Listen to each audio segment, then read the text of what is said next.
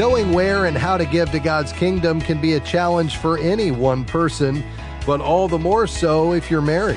Hi, I'm Rob West. It's a beautiful thing when couples agree on how to manage their money, how much to spend and save, but finding agreement on giving is just as important. Today, Bob Doll shares what he and his wife Leslie have learned about it. Then it's on to your calls at 800 525 7000. That's 800 525 7000. This is Faith and Finance, biblical wisdom for your financial decisions. Well, our guest, Bob Doll, is Chief Investment Officer and Portfolio Manager at Crossmark Global Investments. Bob joins us weekly to talk about the economy and investing, but today he's going to talk about investing in God's kingdom. Bob, great to have you with us. Uh, great to be here. Looking forward to it. Bob, you and Leslie wrote an article for the Gospel Coalition titled How to Plan Your Giving as a Married Couple. We'll, of course, put a link to it in today's show notes. I know the two of you have a lot of practical experience in making your giving decisions as a couple, of course, based on God's Word. Wouldn't you agree? Yes, we do. Thankfully, he's uh, he's instructed us uh, along the way, and we've learned by doing and making mistakes. Yes. that's, that's, exactly right. Well, uh, unpack this for us a bit in terms of some of the keys of what you all have learned. So, I, I think what we've uh, learned that every Christian either learns or should learn is this is not our money. Yeah. Uh, it is God's money. He owns it all, and so after a while, we figure out it's not how much we're going to give, it's how much we're going to keep, and the rest we're going to give away. Yeah. We recognize that we're on this planet for, you know, kind of a nanosecond and we're in eternity for eternity. Yes. And therefore, focusing on the long term and God's plan becomes so much easier if we really understand that. Mm, yeah. I think we've also learned, Rob, the older we get, we can't take it with us. Yeah, you know, that's right. That's exactly right. John D. Rockefeller's accountant was famously asked, "How much did John D. leave?" And he famously answered, "All of it." that's right. And, and and that encourages us to give away a, as well. And I love all Randy Alcorn has wrote on on this subject. Uh, one that sticks with me is God prospers us not to raise our standard of living, but our standard of giving, yes. and that uh, speaks volume to us. That so they're the general principles that uh, we knew uh, in, at earlier age, but I think we really believe and are trying to practice as we get older. Yeah, that's exactly right. We need to renew our minds. Those are truths that we can anchor our framework for giving on. But how does that foundation, Bob, then inform the actual giving decisions you make? So, so it makes us more generous, not to wait to get started, um, to be um, uh, all encompassing in how we do it. Look, I, you know, the, the, article is how to plan your giving as a married couple. It implies yeah. we've figured it out. This is an ongoing process, Rob. Sure. Um, I, I think you know, not so much now, although we still have them, but early on, this was a source of a lot of disagreement. Mm. How much? Which ones? I mean, L- Leslie's propensity is always to really focus on a few causes and organizations that we know intimately. And mine, I've never met a, a, a charity that I didn't think was good. So, so therein lies a lot of conflict. And so we've yes. we've tried to find ways to compromise uh, parameters that that help us. For, for example, Leslie gives approximately twenty percent away of what we give. I give twenty. Now we have veto power over certain amounts, and the other sixty we come to jointly. So we've just learned over time how to do that. Yeah. We're going to get more deeply into your system, Bob, that you and Leslie have created. And I know you said it's a work in progress, but uh, I want to come back to one piece that I know is important to you. And that is many folks will wait to do their giving at death in terms of their real meaningful giving. And you all really have prioritized trying to give as much away as possible while you're alive, correct? Yeah, you know the, the saying, give it away while you know where it's going. Yeah. Um, you know, I, I, I use the phrase, we'd like for our last check to bounce. Yes. Um, the joy of giving is a whole lot more powerful if you do it while you're breathing than when you're six feet under, you know? Yeah, so, that's exactly so, right. And causes need the money now, Rob, not, yes. not when we die. Yeah, no question about it. So, what does it look like to give as a married couple? How can we do that in a way that's productive and with unity, where we can get money connected into God's activity right now, as Bob said? Bob Doll with us today, Chief Investment Officer at Crossmark Global Investments. Much more on giving as a couple just around the corner. Stay with us.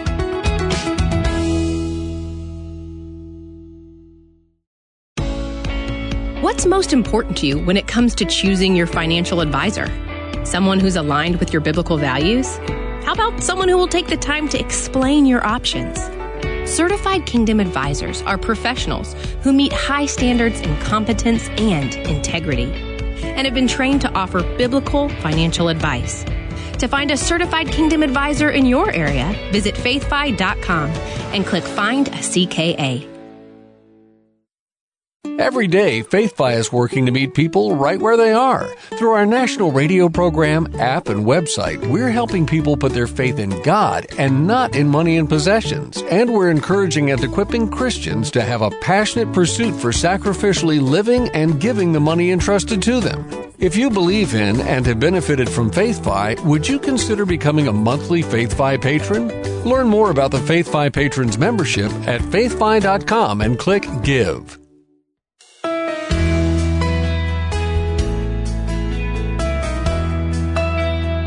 Welcome back to Faith and Finance. Joining me today, my good friend Bob Doll. He's Chief Investment Officer and Portfolio Manager at Crossmark Global Investments. We're talking about an article that he and his wife Leslie wrote recently. It was published on the Gospel Coalition's website entitled How to Plan Your Giving as a Married Couple. What does that look like? What is the process for giving? Obviously, you need to find something that works for you, but I know Bob and Leslie have worked through this and found something that works for them that I think will really be an encouragement encouragement to you today. Bob, before the break, you shared that is something as simple as you directing 20 to the ministries you're passionate about, she directing 20% to hers, and then you do the bulk of it 60% together. That's something that works for you because now you can each have your own ministries and really passions reflected in your giving strategy, right? Absolutely. Uh, early on, we tried to agree on everything, and it just took forever and created too much disagreement. And yeah. uh, we, uh, I hope, creatively came up with this. And um, you know, we're educating each other on the twenty we give individually, so we both understand it. Um, but it's a, it's a lot more productive when it when it goes that way. Les, Leslie knows some ministries intimately that I'll never know intimately, and vice versa. And so let's find ways to express that. Yeah. Talk about your giving strategy with regard to the where, because I know you all have developed somewhat of a, a pyramid and some processes to think about where your giving ends up. Share that with us. Sure. So we, we give to over a hundred causes. Some of them are individual uh, missionaries. Some are big institutions that we, we all know about. And uh, we give about 90%, usually ends up being about 95 to faith-based organizations. Okay. Uh, we try to seek balances uh, between, for example, evangelism and discipleship, between feeding the poor in spirit and the poor physically. Yes. Geography. Uh, it's not all to the U.S. Uh, most of my giving, because this is where I spend most of my time, is in the U.S.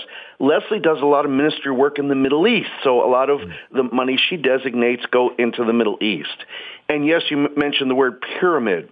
The ones we know best, the ones we're on the boards, we tend to give the most to.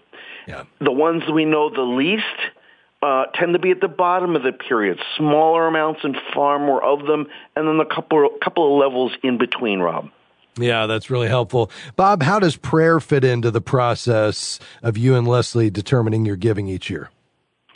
You know, very importantly, and again, we've learned this over time. It used to be, okay, December 31st is coming. If we're going to do what we're supposed to do from a tax standpoint, we better get the checkbook out. Yeah. And boy, it was a laborious process as we start earlier, think about it, pray about it individually and together, uh, that gives us a much easier process as we move forward, Rob. Yeah. Um, we, we, try to do a better job. I tell people all the time, God gave me two ears and one mouth. I should do a far more listening than speaking. and that applies to all kinds of subjects, including the giving process with spouse. Yes. So that's really important. Yes. Um, we, we, we try to uh, dig into the organizations, particularly the ones we give the most to, get an update. How's it going? Yeah. Uh, take a look at their financials. Take, take a look at their um, website. Take a look at their 990s. Who's giving? How much are they giving? And uh, that, that helps to inform, if we don't know them as well, what it is that uh, God should motivate us to do. Yeah, and that's a really key point. I mean, Bob, you spend uh, most of your work life analyzing, researching companies. You're very strategic about the investments you're making there as a portfolio manager and CIO at Crossmark Global. You try to be kingdom strategic with your giving, don't you? Here, here. Absolutely. I mean, I, I just remember God gave us a brain yeah. and he gave us responsibility. And I like to say, if this were really my money, who, who cares where I give it? But it's God's money. Yeah. So we have to be very strategic about how we do it, not just emotional. Yes. I mean, we all fall in love with uh, stories. Yes. And that can be a good starting point. But it's like when I analyze companies, if I love the product, doesn't make it a good stock. Mm. And so you've got to work through, you've got to dig in, you've got to think about it, you've got to pray about it, um, and uh, consider what is it that God's calling us to in the giving process. Yeah, that's really helpful. Uh, some may be asking, where is Leslie today? She was going to join us, but she's off with one of the ministries that she's connected to, which brings us to the point about getting engaged in some of the ministries you're giving to. How is that really important? So important. I, I, if Leslie were here, she would really emphasize that. Uh, I, I remember a bunch of years ago, she said, "You know, I feel like a checkbook. Yeah, I just write checks," and that started the process to say. We've got to be involved in ministries. Now, there's different stages in life. If somebody's, you know, 32 and they got three kids under the age of four, it's kind of tough to do that sort of thing. Yeah. But as life uh, progresses and you find more time getting involved in ministries. Leslie is involved in a ministry in the Middle East. She's there right now, um, work, working in Syria uh, to help with the uh, earthquake relief. Um, so that's a perfect a- example of getting involved, particularly those that are kind of to the top of your giving pyramid. Um, it's not just your check that God wants; He wants our involvement. He wants our lives, and that's another extension of it. Yeah. Bob, I know you've served on and continue to serve on a number of boards of directors. Is that something you consider with regard to your giving, trying to get involved at that level? Absolutely. Um, you know, there's so many wonderful causes and so many wonderful boards to serve on. Yeah. And uh, uh, when you're on a board, you, you, you see the thick and the thin. Yeah. You see the good and the not so good in every organization. And that's informative. And you hopefully help it along, not just by writing a check, but by your presence and your ideas along the way. So that's one way to get involved uh, in a ministry is, is to participate on the board. But there are lots of others as well. As well. Volunteer. If this is an organization you love, go volunteer, help them do whatever it is that they do. You'll get to know it better and it'll raise your confidence level. I love that idea. Bob, what about those that are listening today that are saying, well, I'm, I'm delighted to hear that you and Leslie are on the same page, but my spouse and I aren't. Uh, I have the giving gift that God has given me. Uh, my spouse doesn't really see that as a priority. How do we reconcile that as a married couple? Yeah, um, you know, I come back to any reconciliation in a marriage, any subject that uh, creates difficulty sit down, talk about it, pray about it. When you pray, you generally come together. You know the old triangle, the, the closer we are to one another in prayer, the closer we become to God. And some of those things will break through. I know that sounds an idealistic answer, but it does work. Yeah. Bob, just about 45 seconds left. Uh, the need is now. There's urgency with regard to the gospel going to the ends of the earth. Would you finish by just challenging our audience today about their opportunity? Opportunity to be connected into God's activity through their giving? Sure. I come back to remember it's not your money, it's God's money. And you already said it. The time is short, the need is great, and in many cases the cost is high. So getting started for a lot of people is the hardest part. They might get a little here, give a little there, but get on, get on with it. Decide how much you're going to give away and let it grow over time. Experiment with increasing it, uh, particularly if you've got a lot of savings, um, which a lot of people do. You don't want to die um, w- with a, a million dollars that the hearse has to carry. It's not going to carry it. and if it does, you can't take it with you in the coffin. So start giving it away. Well said. Let's leave it there. Bob, thanks for stopping by, my friend. My privilege. That's Bob Doll. Again, we'll put the link to the article, How to Plan Your Giving as a Married Couple, in today's show notes. Stay with us. We'll be right back. God has entrusted his finances to you, and we at FaithFi have designed our FaithFi app to help you live, give, owe, and grow with that perspective. Our FaithFi app is the leading biblically based finance app. You can manage your money, get top biblical financial resources, and interact with a community of like minded believers where you can ask questions, get answers, and share what you're learning. Go to faithfi.com and click the word app to get started. We are grateful for support from OneAscent Investments on the Faith and Finance program. They manage a comprehensive suite of value based investment strategies designed to help Christian investors live aligned with what they value most. OneAscent believes that if your values inspire the way you live, they should also inspire the way you invest. This can be a unique form of worship. More information is available at investments.oneascent.com. That web address is investments.oneascent.com.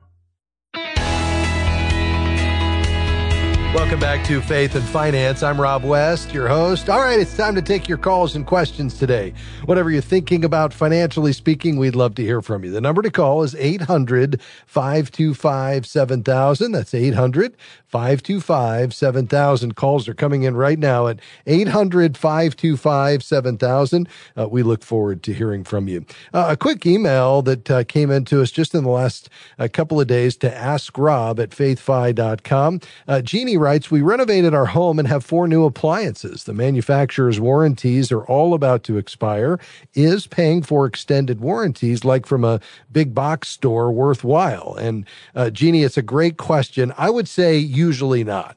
Here's the idea you're better off putting what you'd pay for the warranty into your emergency fund so that if something breaks, you can pay for it yourself. Uh, these warranties tend to be expensive. The fine print often excludes many things you uh, think would be covered. Often you can't use the contractor of your choice.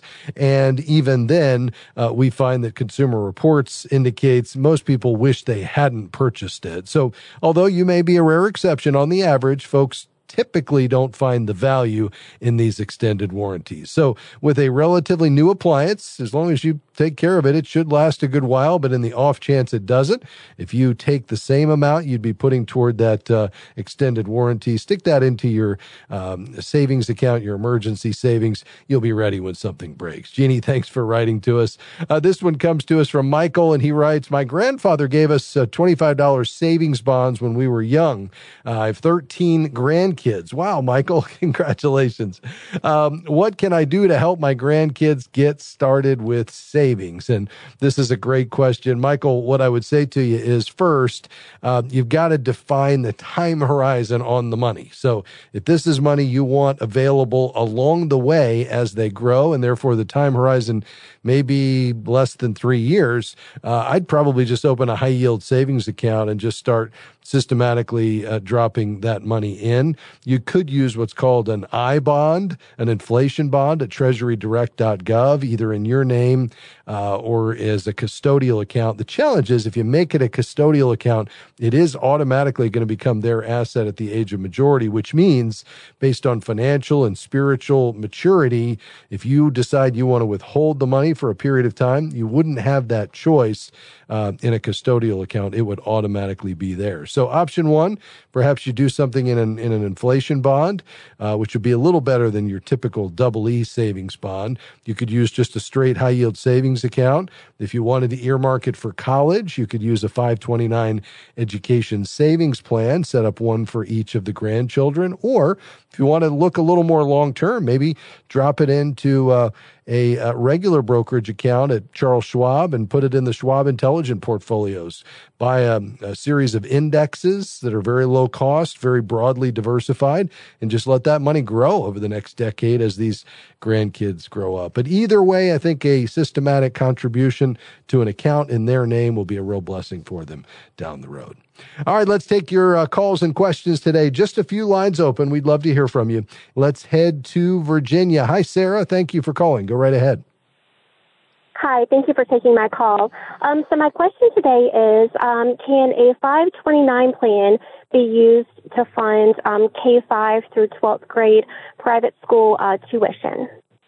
It can be up to ten thousand uh, dollars over the life of that 529. So you are limited in what you can put uh, toward K to 12, but you can use it for that purpose. So you certainly uh, could think about at least a portion of what you're saving going toward K to 12, and then the rest of it, if you save beyond that, uh, would have to go to higher education.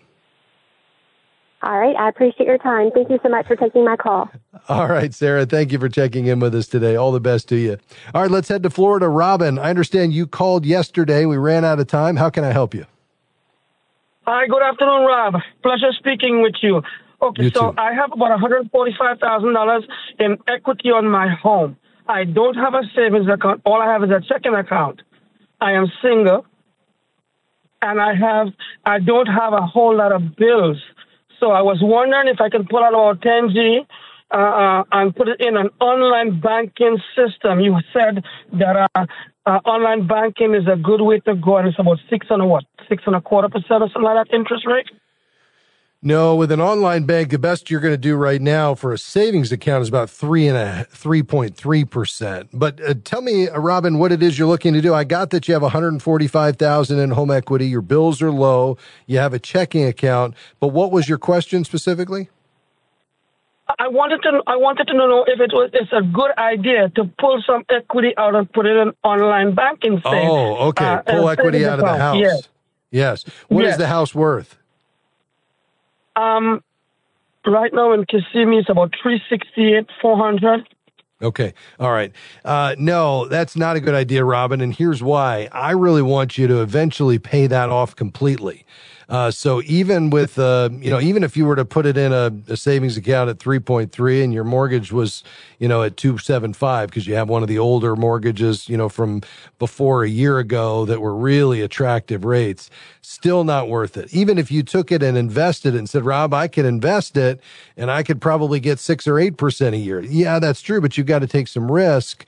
The other piece of this is just the financial peace of mind of knowing that you own your home, that you're out of debt, you're unencumbered, you've got flexibility here. If the market takes a nosedive, you know, you don't have to think about that in terms of being able to sell your house and uh, move somewhere else. So I wouldn't think about that equity as something you can put to work.